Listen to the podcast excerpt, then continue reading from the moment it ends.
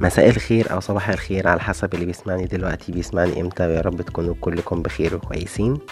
إن شاء الله هنتكلم ونتناقش في إزاي الرجالة والستات يقدروا يفهموا بعض إزاي يقدروا يبنوا كيان مش ممل وحياة حلوة الناس اللي عايشينها يكونوا مبسوطين. هنتكلم عن اختلافاتنا الفروق ما بين طباع الرجالة وطباع الستات وإزاي نقدر نتعامل مع الفروق دي. أصل الاختلاف ما بين الرجالة والستات ده حاجة طبيعية يعني المفروض إن إحنا منستغربهاش ما هو لو كان الراجل والست زي بعض ما كانش بقى في داعي إن يكون في نوعين. ما كانش هيبقى في داعي إن يكون في راجل وفي ست.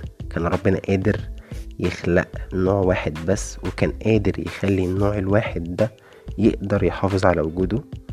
فكرة الاختلاف ما بين الرجالة والستات في الطباع أو التفكير أو إزاي كل نوع منهم بيبص للأمور ده طبيعي. كل اللي إحنا بس محتاجينه إننا نعرف نتعامل إزاي مع الاختلافات دي وإزاي نراعيها.